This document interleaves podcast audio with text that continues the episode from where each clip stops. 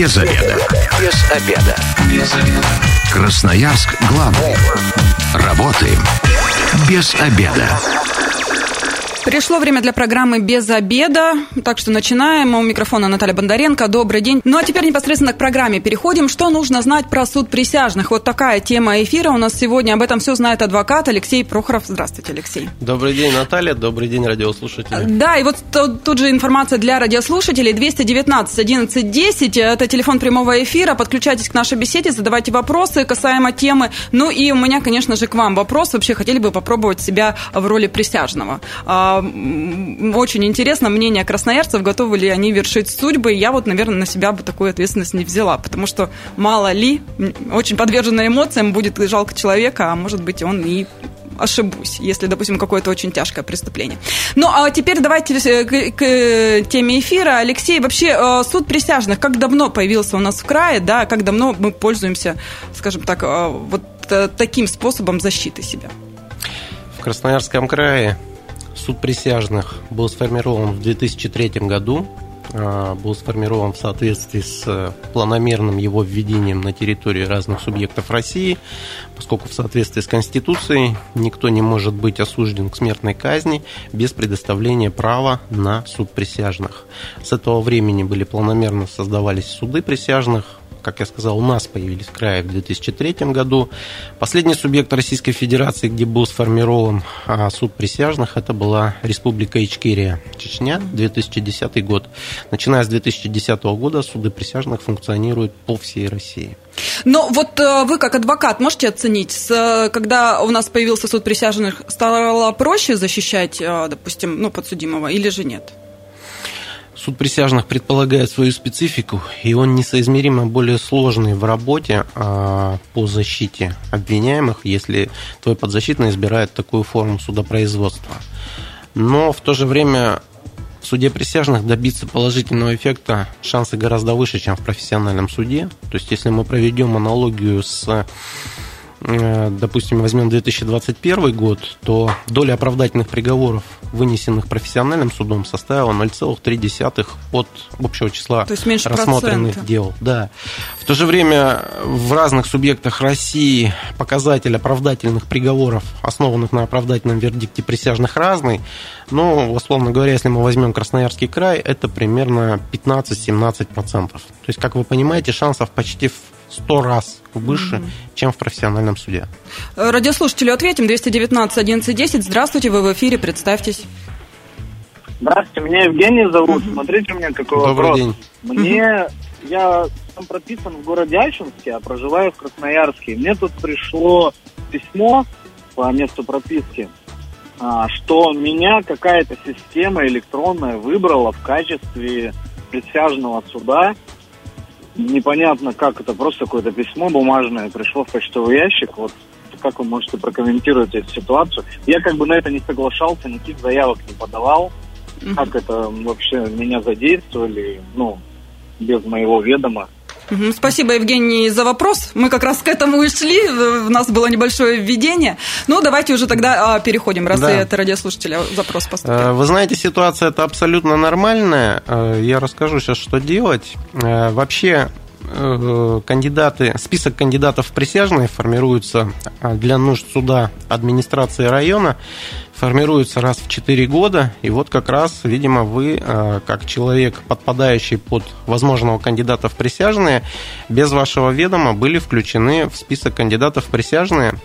Затем э, методом случайной выборки э, вас отобрал работник суда в качестве претендента на отбор коллегии присяжных для какого-то конкретного дела, в связи с чем вам и пришло уведомление – Согласие для этого не требуется, но э, в то же время нет никакой на сегодняшний день в России ответственности за неявку, за нежелание участвовать э, в качестве присяжного заседателя в отправлении правосудия. Поэтому э, вы можете просто не явиться на отборы в качестве кандидатов присяжные и никакой юридической ответственности нести не будете. А чтобы впоследствии э, этого не случалось с вами вновь, поскольку в список э, присяжных заседателей формируется на 4 4 года, вам необходимо написать заявление в администрацию города Ачинска о том, что вы включены в список кандидатов присяжные заседатели для Ачинского городского суда, как я понимаю, что вы э, не желаете участвовать в качестве присяжного и просите вас исключить из этого списка. Это заявление, соответственно, администрация получит, вас из списка исключат и больше не будут беспокоить по этому поводу. Вот и все. 219 1110, телефон прямого эфира. Если есть вопросы, дозванивайтесь. Ну и, конечно, а, рассказывайте, вы бы хотели а, присяжным побыть. А, и вот на 4 года, да, присяжные выбираются. Дальше, если человек и дальше хочет продолжать, он тоже может какое-то заявление, допустим, написать, используйте меня дальше или же нет? Ну, личное желание здесь никак не связано. На самом деле, почему 4 года и почему сейчас э, началась вот эта активизировалась процедура направления людям уведомлений? Дело в том, что в июне 2018 года у нас заработали суды присяжных, помимо Красноярского краевого суда, в районных судах. То есть некоторые уголовные дела стали подсудны в районных судах делам с участием присяжных. И вот как раз э, к июню 2018 года был сформирован первый список кандидатов присяжных для районных судов на 4 года, то есть до 1 июня 2022 года.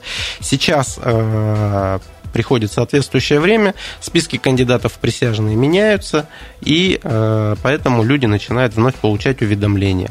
Частично эти списки могут совпадать, частично могут и не совпадать. Но э, личное желание гражданина участвовать в качестве присяжного заседателя, э, оно значения здесь не имеет. Его либо включат в состав присяжных в кандидатов, если он подпадает под критерии, которыми возможно быть присяжным, либо не включат. Но это уже э, от администрации района зависит. То есть даже если э, я хочу и приду в суд и скажу, возьмите меня, такого не будет. Здесь будет как раз жеребий, слепой, скажем так. Когда человек хочет отправлять правосудие и настойчиво указывает на то, что он готов это делать, а, это может быть одним из признаков не беспристрастности его, а и тенденциозности к отправлению правосудия.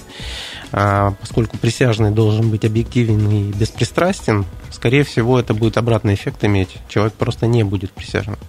А какие вообще критерии э, предъявляются э, к присяжным? То есть это, э, я так понимаю, возраст, профессия имеет тут значение?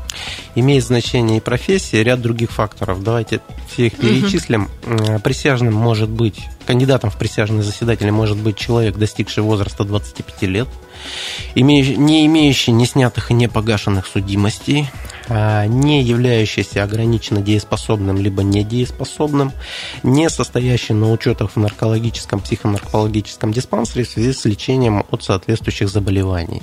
Также присяжными не могут быть лица, достигшие возраста 65 лет, а, лица, которые являлись судьями, адвокатами, прокурорами, сотрудниками правоохранительных органов, но только в том случае, если с момента их оставления, так сказать, с предыдущей службы прошло менее пяти лет. После того, как с момента ухода на пенсию, в отставку, прекращения адвокатского статуса прошло более пяти лет, лица такие могут быть включены в список в качестве кандидатов в присяжные заседатели. Ни профессия, ни род деятельности, ни пол, ни еще какие-то признаки, кроме вышеперечисленных, не могут являться основанием для не включения в список кандидатов в присяжные заседатели. Ну, допустим, если человек э, получил уведомление о том, что его приглашают э, да, стать присяжным, что дальнейшие действия? Мы должны прийти в суд, какие-то заявления, какой-то отбор, опять же, может быть, собеседование. Как это все проходит? Э, во-первых, для того, чтобы э, отборы, да, нужно прийти, конечно же, в суд, но для того, чтобы отборы начались, э, необходимо, чтобы, если дело рассматривается Красноярским краевым судом, явилось не менее 16 кандидатов, чтобы начались отборы в не менее 14, извините, угу. чтобы начались отборы в районном суде, нужно, чтобы явилось не менее 12 кандидатов. Если столько не явится, то процедура приглашения в качестве кандидатов в присяжные будет признана несостоявшей. Людям просто скажут спасибо большое, вот такая ситуация. Э, мы откладываем судебное заседание для приглашения дополнительных кандидатов. Если хотите, также можете явиться там, ну, условно говоря, через две недели. Если же явилось достаточно большое число кандидатов, то они приглашаются в зал судебного заседания, и только в этот момент они узнают, по какому делу они э, оказываются э, в роли кандидатов присяжные, а возможно и присяжным заседателем. То есть до этого момента им не сообщается, в какое дело они пришли. Поэтому иногда в громкое дело можно попасть то есть совершенно случайно. И тут у меня уточнение. То есть это не так, что я думала, вот один раз пригласили на 4 года, а потом на все заседания вот эту группу, да, скажем так, пригласили. Нет, тут на конкретное заседание, на конкретное дело, ну, вот, э, На определен... конкретное дело методом случайной выборки. Угу. Ну, как показывает практика, иногда у нас в некоторых делах выборка бывает не совсем случайная. Более того, есть свои ограничения, которые трактуются по-разному. Например, присяжный заседатель не вправе отправлять правосудие больше одного раза в течение календарного года. То есть в чем смысл? Он поучаствовал в качестве кандидата, голосовал за виновность либо невиновность. Наверное, законодатель имел в виду, что он должен, так сказать, привести свое душевное равновесие в порядок, отойти от всех этих э, судебных перипетий, и через год он снова готов участвовать. Но сегодня законодательство трактует так, что если ты в декабре в качестве присяжного закончил э, свою работу, то в январе, январе, поскольку начался календарный год, да, тебя вполне могут вызвать и в новое дело в качестве опять присяжного заседателя. Возвращаясь к тематике, как происходит отбор, вот все эти лица приглашаются, все явившиеся кандидаты приглашаются в зал судебного заседания, после чего э, у них выясняются другие вопросы. Может быть, кто-то не желает участвовать по религиозным убеждениям. Не судите, да не судимы будете. Может быть, у кого-то работают родственники в правоохранительных органах. Э, может быть, у кого-то близкие родственники имеют не снятую, не погашенную судимость. Э, в зависимости от обстоятельств дела может, могут могут быть сторонами заданы вопросы, а, которые, по их мнению, препятствуют отправлению правосудия. Ну, например, классический вариант, да, если человек обвиняется в убийстве, сопряженном с изнасилованием, защита старается, чтобы в коллегию попало как можно меньше женщин угу. по понятным причинам. То есть э, выясняется обстоятельства, не подвергался ли кто-либо когда насилию. Если обвиняются сотрудники полиции, то, естественно, выясняется вопросы, не подвергался ли кто-то неправомерным действиям со стороны Э, правоохранительных органов. Обвинение и защита имеют право на в районных судах на один немотивированный отвод, то есть есть список кандидатов присяжные, я не обязан объяснять, я Просто вычеркиваю. вычеркиваю одного кандидата, неважно, я не обязан мотивировать. И имеют неограниченное количество мотивированных отводов. Например, в делах об убийстве э, сотрудников правоохранительных органов, если есть близких родственников э, кандидатов в присяжные лица, работающих в правоохранительных органах, как правило, ты заявляешь отвод, потому что ну, они могут быть необъективны в связи с тем, что у них близкие родственники также являются сотрудниками. То есть все зависит от конкретных обстоятельств дела. И Выяснив все эти вопросы, а, рассмотрев немотивированные и мотивированные отводы, а, суд принимает решение сформировать либо не сформировать коллегию присяжных заседателей. А вот э, сам кандидат присяжный вообще может на любой стадии, допустим, отказаться? Все, эмоционально не готов был выслушивать все это и вообще думал, что по-другому все будет выглядеть. В кино-то показывает одно, может, на деле на самом деле другое происходит. Давайте так, кандидат в присяжные заседатели является таковым только до момента, пока он не попал в коллегию. После mm-hmm. того, как он попал в коллегию, если это произошло, а это не всегда бывает, э, потому что в коллегию отбирается основное число, в краевом суде у нас основных заседателей 8, в районном суде основных заседателей 6. Но всегда берется определенное число запасных присяжных заседателей.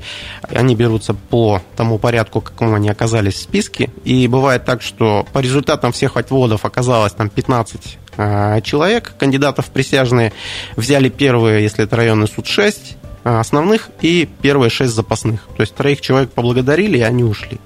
Ну, неважно. А, кандидат, присяжный заседатель, когда он перешел в статус присяжного заседателя, он перестает быть кандидатом. Но это не меняет его право отказаться в любой момент от дальнейшего участия, либо изначально, когда он понял, в какое дело он пришел, заявить самоотвод и освободиться от этого бремени. Никакой юридической ответственности на сегодняшний день за прекращение полномочий присяжного заседателя по мотиву нежелания, ну, иногда давления, иногда просто нежелания не существует. То есть человек просто перестает являться, и, ну, собственно, ничего ему за это больше не будет. То есть дело добровольное? Да, дело добровольное, хотя закон э, о присяжных заседателях, принятый в 2004 году, э, он на самом деле несколько парадоксален, потому что в одной статье указывается, что это право гражданина, в другой статье указывается, что это его обязанность. Но на сегодняшний день, повторюсь, юридически ответственности за неисполнение обязанностей, за неявку э, на отборы, либо за неявку в качестве присяжного заседателя не существует. Красноярск главный. Консультации по любым вопросам. Бесплатно. Без заведа. Возвращаемся в студию программы «Без обеда». Напоминаю, что сегодня у микрофона Наталья Бондаренко. Вместе со мной в студии адвокат Алексей Прохоров. Еще раз здравствуйте. Добрый день. И мы обсуждаем, что же нужно знать про суд присяжных. 219 11 10, телефон прямого эфира. Ваши вопросы э, в прямом эфире принимаем. Дозванивайтесь, задавайте их. Ну и, конечно же, э, ваше мнение хотим послушать, и вы бы присяжным согласились пойти. Первую часть программы мы уже выяснили, что э, 80 да, процентов оправдательных приговоров выносит суд присяжных. Нет, не 80. Ой, ой простите, 15. Да? 15, 15 18, да, да, да, это я перепутал. краю, если мы говорим. А, то есть, и, а, а вообще а, подсудимый с адвокатом да, совместно принимают решение о том, как суд будет рассматривать. Только личное желание угу. подсудимого и только его решение может быть основанием для назначения дела к суду присяжных. Иногда бывает, что обвиняемые попадают в суд присяжных по неволе, как это происходит? Обвиняется три человека в групповом убийстве. Один э, настаивает на суде присяжных, остальные не настаивают. Но выделение дела в отношении других подсудимых невозможно с точки зрения объективности и полноты рассмотрения дела. В этом случае дело в полном объеме в отношении всех обвиняемых назначается судом присяжных. Только в этом случае можно по неволе попасть в суд присяжных. А есть э, какие-то статьи, э, которые не предусматривают, например, э, рассмотрение судом присяжных? На самом деле таких статей большинство. Если мы возьмем историю, ну не будем в нее вдаваться, то регулярно у нас меняется подсудность суда присяжных. На сегодняшний день уголовные дела подсудные суду присяжных это только уголовные дела об особо тяжких преступлениях. Это убийство, причинение тяжких телесных, повлекшее смерть потерпевшего, самые распространенные суд, э, дела. Угу. Убийство с отягчающими обстоятельствами, э, посягательство на жизнь государственного либо общественного деятеля, сбыт наркотиков в особо крупном размере, контрабанда наркотических веществ в особо крупном размере. Вот основной перечень статей, которые на сегодняшний день подсудны суду присяжных. Надо сказать, что законодатель идет по пути э, увеличения подсудности э, суда присяжных, но очень неохотно и периодически. До 2013 года взятки в крупном и особо крупном размере подпадали под суд присяжных. Подпадал шпионаж, государственная измена. Впоследствии эту подсудность исключили. Возможно, это было связано в том числе и с громким делом в нашем Красноярском крае. Это 2003 год, уголовное дело физика Валентина Владимировича Данилова.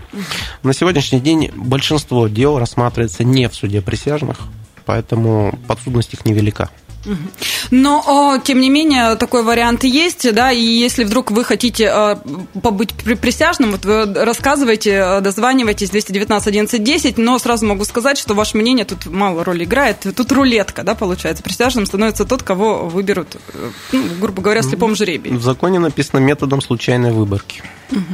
Но часто ли отменяют решения суда присяжных вообще у, ну, у нас в крае, ну и в целом по стране? Наш крайнее исключение, он испытывает на себе общие тенденции э, нашей страны, и ну, здесь практика обычная, а она заключается в следующем.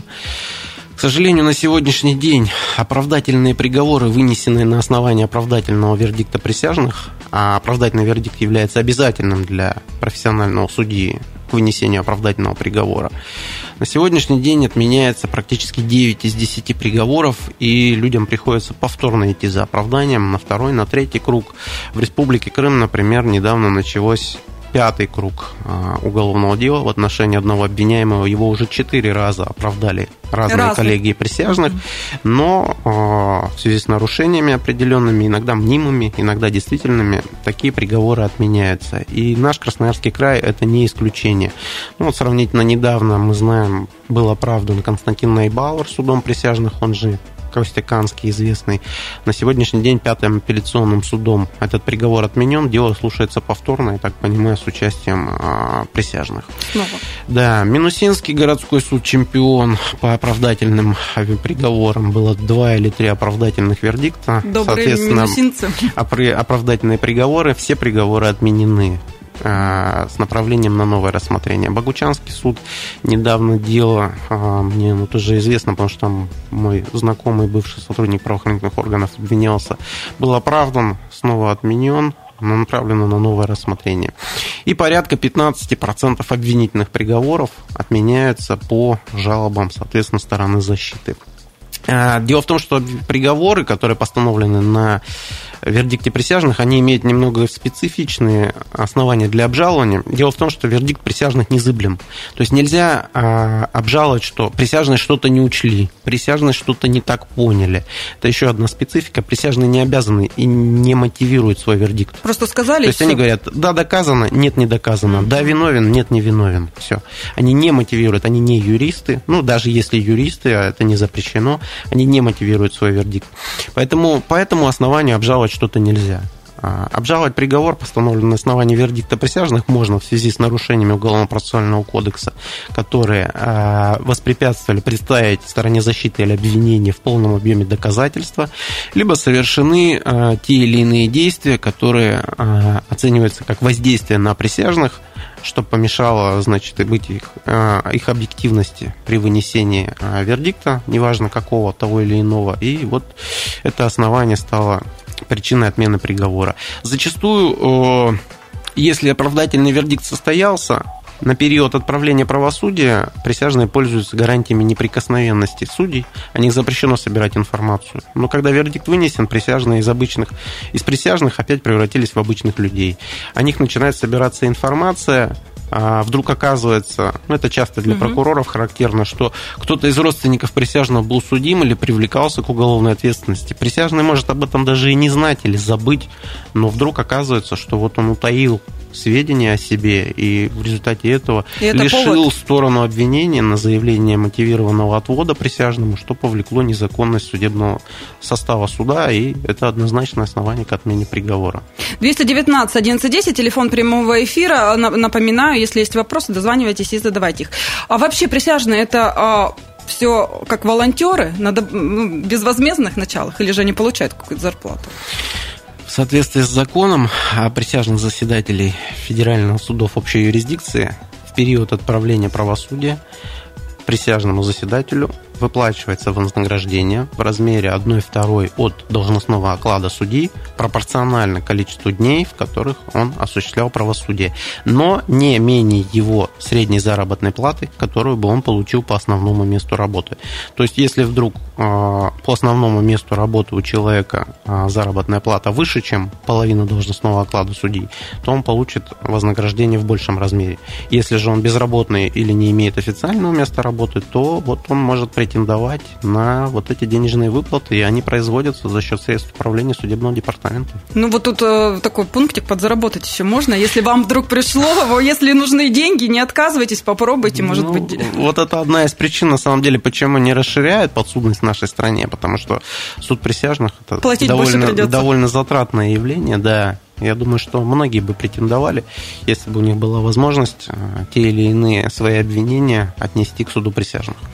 Я вот сейчас, э, вы для меня открыли буквально космос, да, я не знала, что деньги за это платят, я думала, это все Нет, на платят, добровольных началах. Платят. А бывает такое, что, ну вот, допустим, а, вы заговорили там про Богучанский суд, э, территории небольшие, все друг друга знают. Там, наверное, э, сложно найти кандидатов в присяжные, чтобы они друг друга не знали и были независимыми и абсолютно беспристрастными. Сложно найти, но право на справедливое законное рассмотрение судом – это конституционная гарантия, и если подсудимый выбирает суд присяжных, и обвинения, которые ему предъявлены, подсудны суду присяжных, то ну, хочешь не хочешь, а коллегию присяжных надо формировать. Зачастую само по себе вот в таких районах а, ходатайство обвиняемого о суде присяжных служит основанием для переквалификации ему, вернее, причиной неофициальной для переквалификации его действий по менее тяжкому составу. То есть, например, человека обвиняет в убийстве, он говорит, я признаю вину частично, я убил, но я защищался. Мои действия, ну, я превысил необходимую оборону, но как бы я защищался.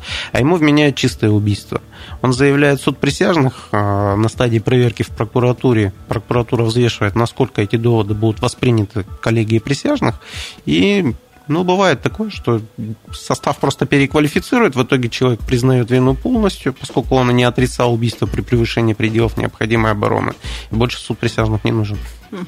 То есть э, вот даже так можно сыграть. 219 1110, телефон прямого эфира, дозванивайтесь, вопросы ваши, ну и вообще присяжным. А теперь вот еще и за деньги присяжным вы пошли.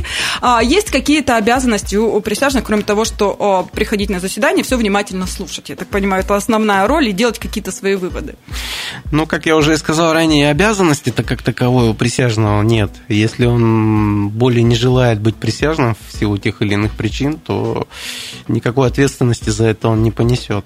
А в остальном, ну что, да, приходить в судебное заседание, э, слушать стороны, имеют право через старшину коллегии присяжных, через записки задавать допрашиваемым лицам вопросы, э, через председательствующего судью вправе обозревать те письменные доказательства, которые им предъявляются. Ну и, собственно, затем на основании всего, что ему было предъявлено сторонами обвинения и защиты, голосовать в совещательной комнате за доказанность либо недоказанность тех или иных фактов.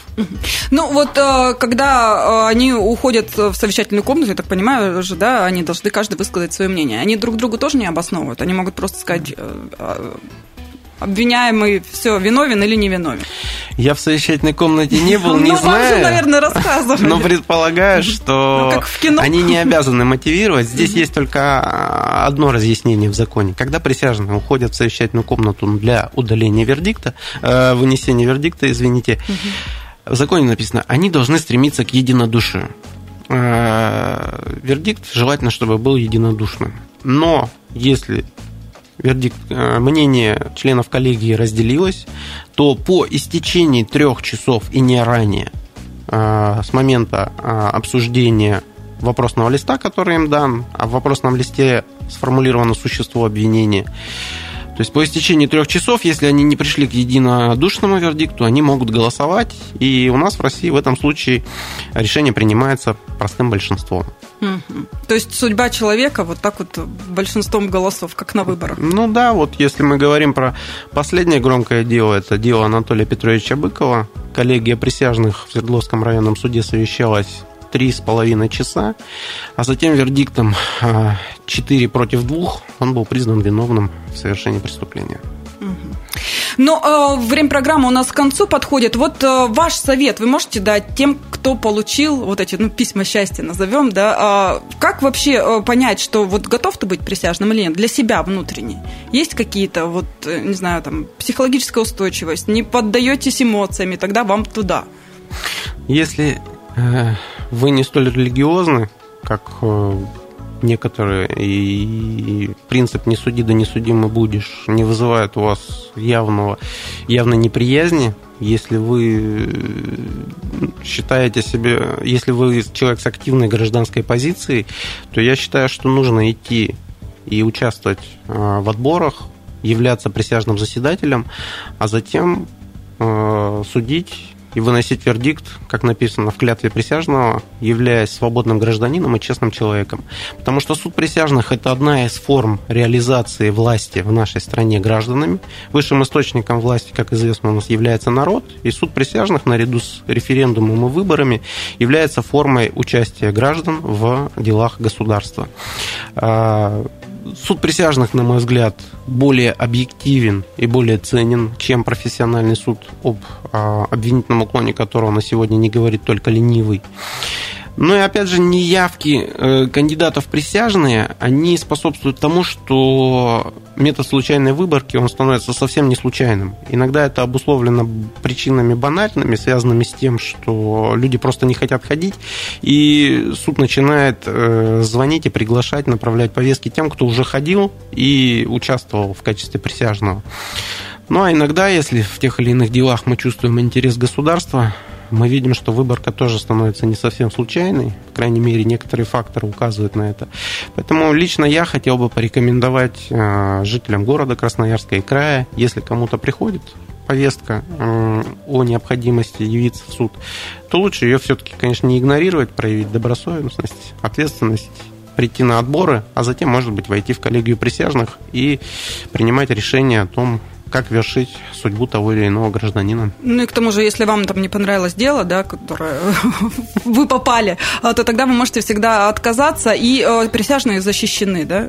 На период отправления правосудия Присяжные пользуются гарантиями неприкосновенности судей. То есть любые преступления в отношении них будут квалифицироваться уже не просто как посягательство на гражданина, а посягательство на лицо, отправляющее правосудие. На них нельзя э, собирать какую-либо информацию, на них нельзя оказывать давление. Пытаться подкупить. Э, пытаться подкупить, безусловно, нельзя. То есть э, все эти вещи должны соблюдаться. Спасибо большое. Я говорю сегодня адвокату Алексею Прохорову. С вами также была Наталья Бондаренко. Эта программа через пару часов появится на нашем сайте 128.fm. Эм. Если вы, как и мы, провели этот обеденный перерыв без обеда, не забывайте без обеда, зато в курсе. Без обеда.